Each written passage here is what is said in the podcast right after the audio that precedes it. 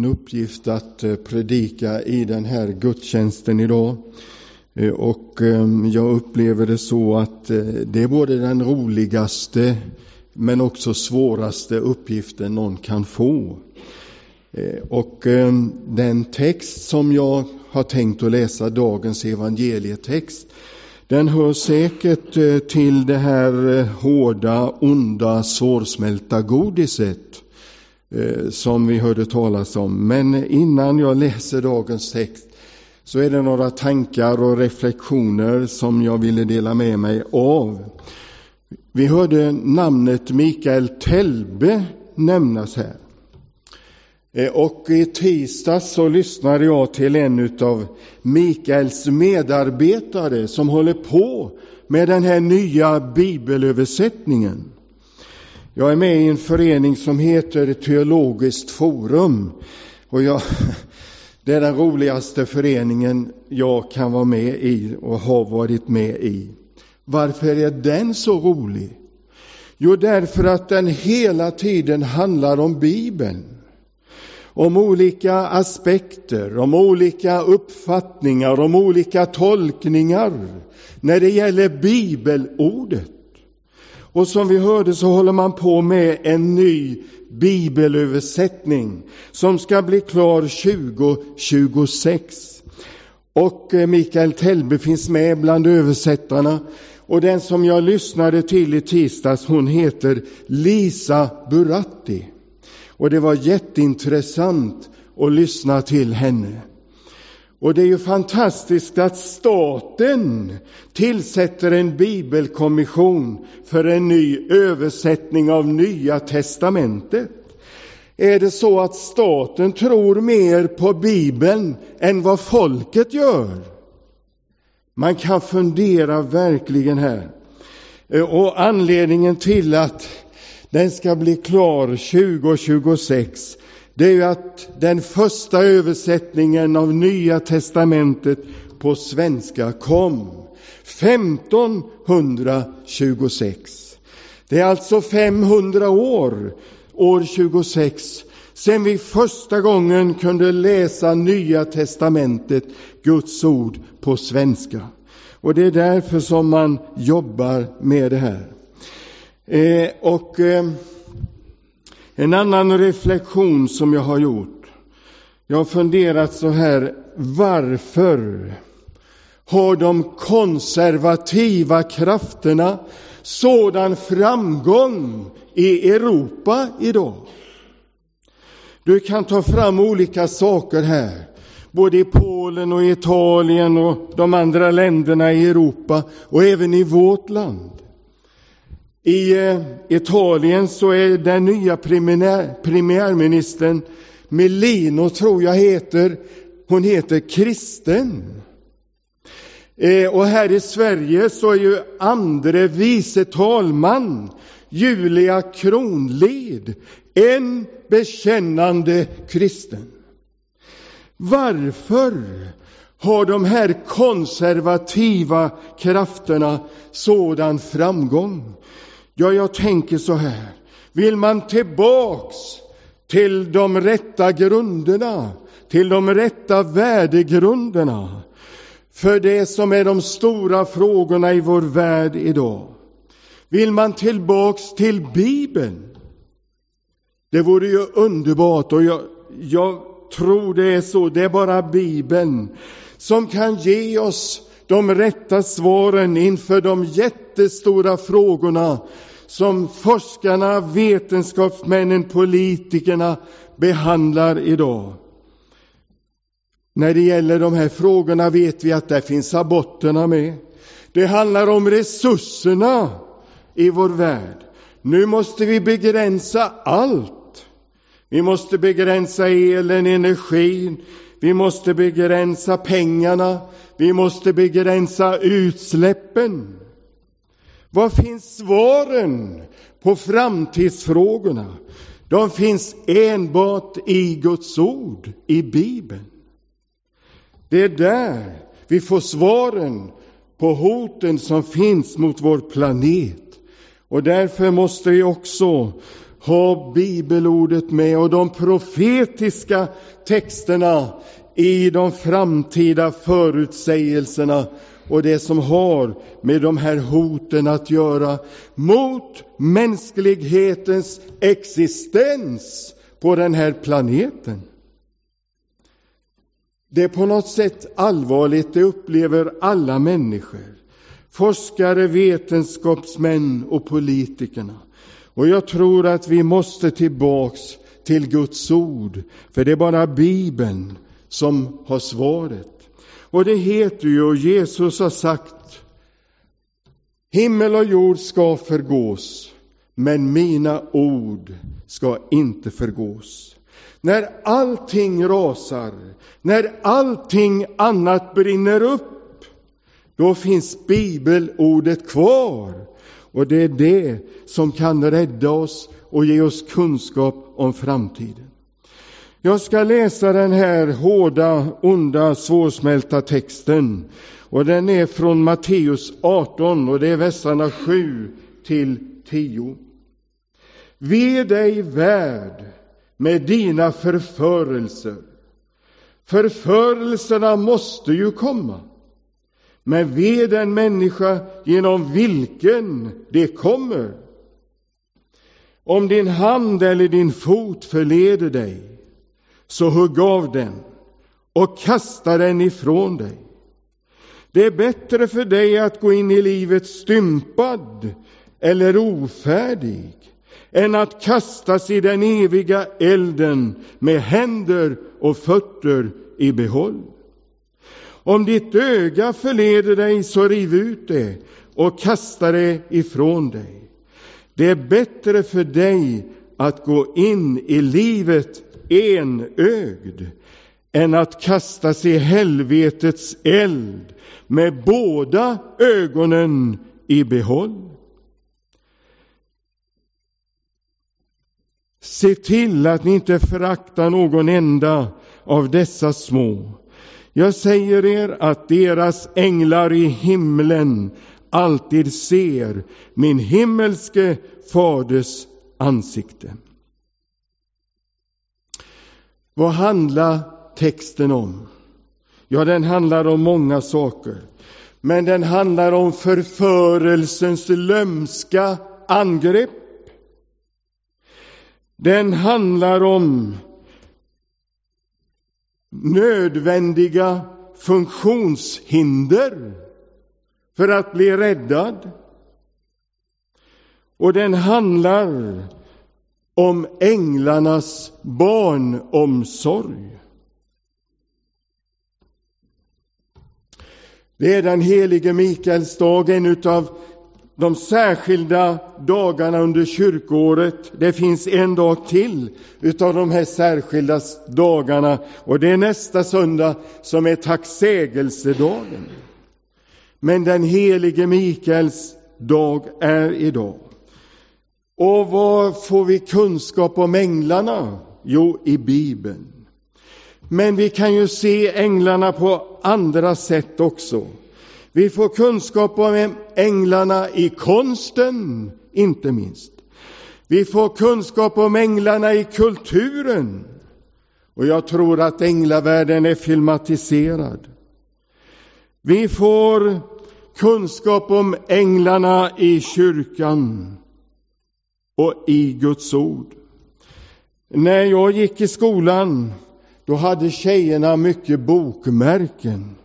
Och om jag inte minns fel så var det änglar som fanns ofta på de här bokmärkena. Vi får kunskap om änglarna på många olika sätt. Och det finns gott om änglar. När Bibeln beskriver antalet änglar så använder, använder den ordet härskara.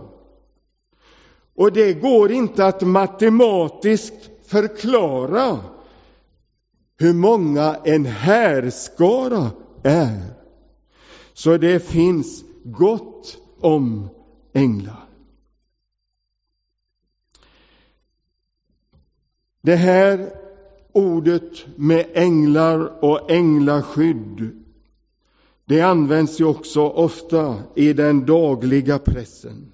När det fruktansvärda och det hemska händer, när olyckorna sker och människor klarar sig, så skriver man i tidningen och vi läser i media och hör talas om den och den hade änglavakt. Vi tror att Guds änglar finns och att de är med för att bevara oss och beskydda oss. Är det här något av en extra livförsäkring som vi människor kan teckna? När vi tror på Gud, när vi litar på det som står i Guds ord. Är det en extra livförsäkring som vill hjälpa oss genom den här världen och genom det här livet så att vi någorlunda tryggt kan gå vidare. Och när vi dör så utfaller den här livförsäkringen med evigt liv. Är det så vi kan tolka änglarnas skydd och trygghet och möjlighet att bevara oss människor under vårt liv på jorden. Den här texten handlar om den här tudelningen som hela bibeln talar om. Att det finns bara två slutmål. Det finns himmel och det finns helvete. Det kommer mycket, mycket tydligt fram i den här bibeltexten. Tvådelningen av mänskligheten är ju helt uppenbar. Det är många, det är många som vandrar. Vilken väg? Jo, den breda vägen. Och det är få som vandrar den smala, säger Jesus i bergspredikan. Tvådelningen av mänskligheten är helt uppenbar och mycket tydlig. Och de här två slutmålen, himlen eller helvetet. Idag talar man kanske inte så där mycket om varken det ena eller det andra från predikstolen. Det gjorde man mer förr. Man kunde tala om himlen på ett fantastiskt underbart och härligt sätt så att lyssnarna riktigt längtade dit när man talade om allt det härliga och det underbara och det vackra och det fina som finns i himlen. Men man kunde också tala om helvetet på ett skrämmande sätt så att det nästan osade eld och svavel. Idag kanske det inte finns någon dramatik i predikan som utmanar lyssnarna till antingen eller. Jesus ger oss kunskap om framtiden, om förförelserna. Han säger att förförelserna måste komma. Varför det? Jo, därför att det står ju att hela världen är i den ondes våld. Förförelsens lömska angrepp. Det är precis som att jag blir utsatt för någonting överrumplande, överraskande, som jag inte riktigt är beredd på och som jag inte riktigt klarar av. Jag har inte den vaksamhet, jag har inte den beredskap som avslöjar förförelsen när den onda makten attackera mig och så ramlar jag dit. Vi behöver den beredskap som Bibeln vill ge till oss den eh, beredskap som Bibeln undervisar om för att kunna avslöja förförelserna när de kommer. Vad är då förförelse? Är det sam detsamma som att bli frestad? Nej, jag tror inte det. Förförelserna kommer alltid utifrån. Frestelserna kommer inifrån. För Jakob skriver i sitt brev att det är från det inre som människan frestas och lockas och snärjs. Från sitt eget inre. Men de här förförelserna, kan vi namnge dem eller kan vi sätta ord på dem? Jag ska inte gå in på syndkatalogen. Vi vet alla vad den handlar om och vilka förbud som fanns i syndkatalogen på alla möjliga områden. Och jag ska inte försvara den och jag vet att den också ibland kunde göra mer skada än nytta. Men jag tror ändå att avsikten med syndkatalogen, den var god. Den var till för att varna människor för den onda makten, att varna människor för synden. Den var ett varningstecken för att inte ta några risker, för att bli utsatt för den här förförelsen. Det var syndkatalogens syfte, att inte riskera att bli utsatt för förförelse till avfall och synd. Kan vi ge några namn på förförelse? Ja, det är inte kanske så enkelt egentligen. Men ibland tänker jag att kulturen kan vara en risk. Den fina kulturen. Den lilla och den stora skärmen kan vara en fara till att förföra mig och förleda mig till både synd och otro. Och jag tror att förförelsen attackerar både förståndet hos mig och känslan hos mig och viljan. Och när förförelsen attackerar förståndet, då kan det leda till förnek otro och förnekelse.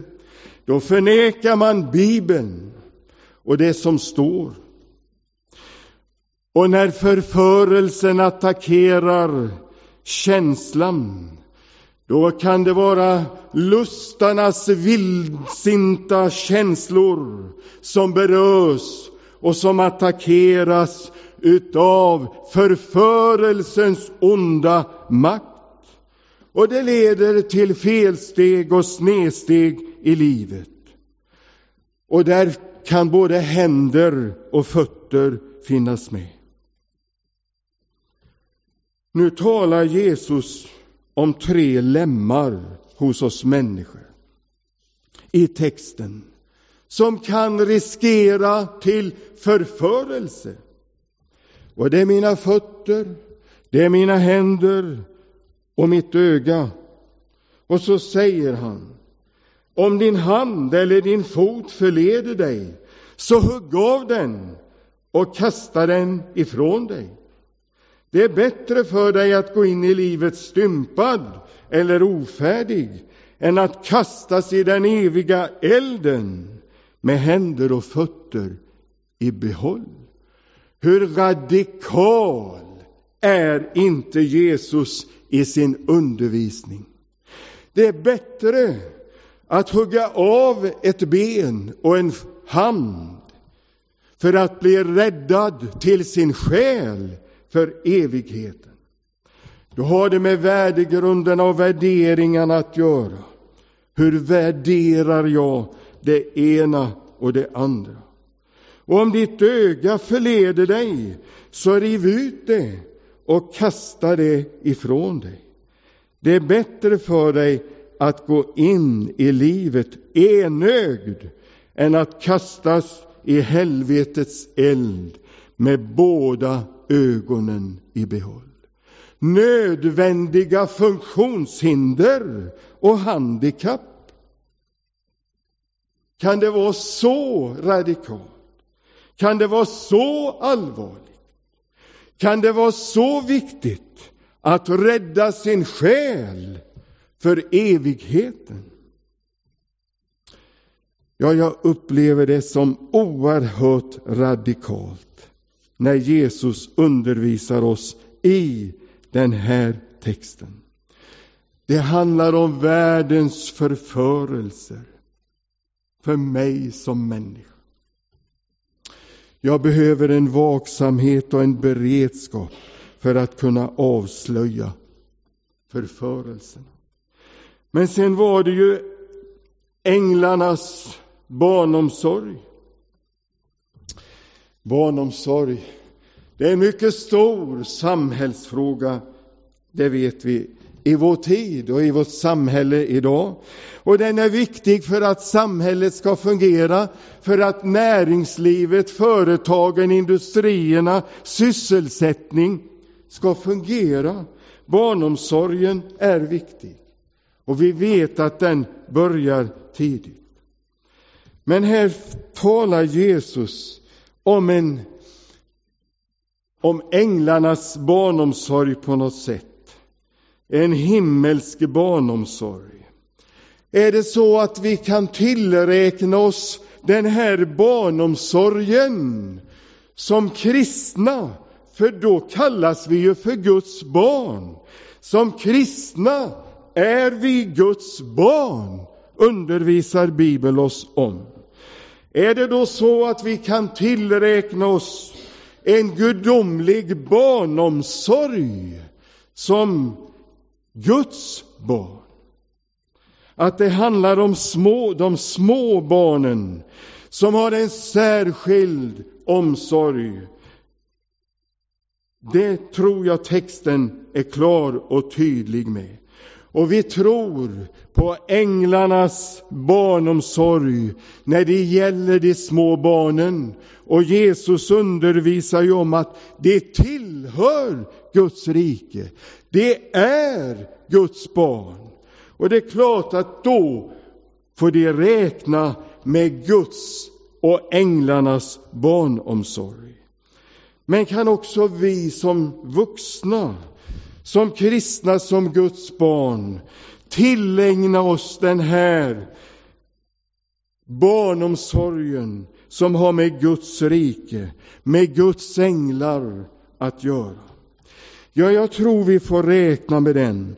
Och som jag nämnde om kan det vara en livförsäkring som vi kan ta till oss, som vi kan teckna när vi tar emot Jesus i våra liv och i våra hjärtan. En livförsäkring, en barnomsorg som gäller dig och mig i den här tiden, i den här världen och som gäller nu, idag. Är, den, är det en verklighet och är det en möjlighet? Ja, jag skulle tro att det faktiskt är så att vi får räkna med Guds barnomsorg därför att vi är ju, vi måste bli som barn, säger Jesus också, för att komma in i Guds rike.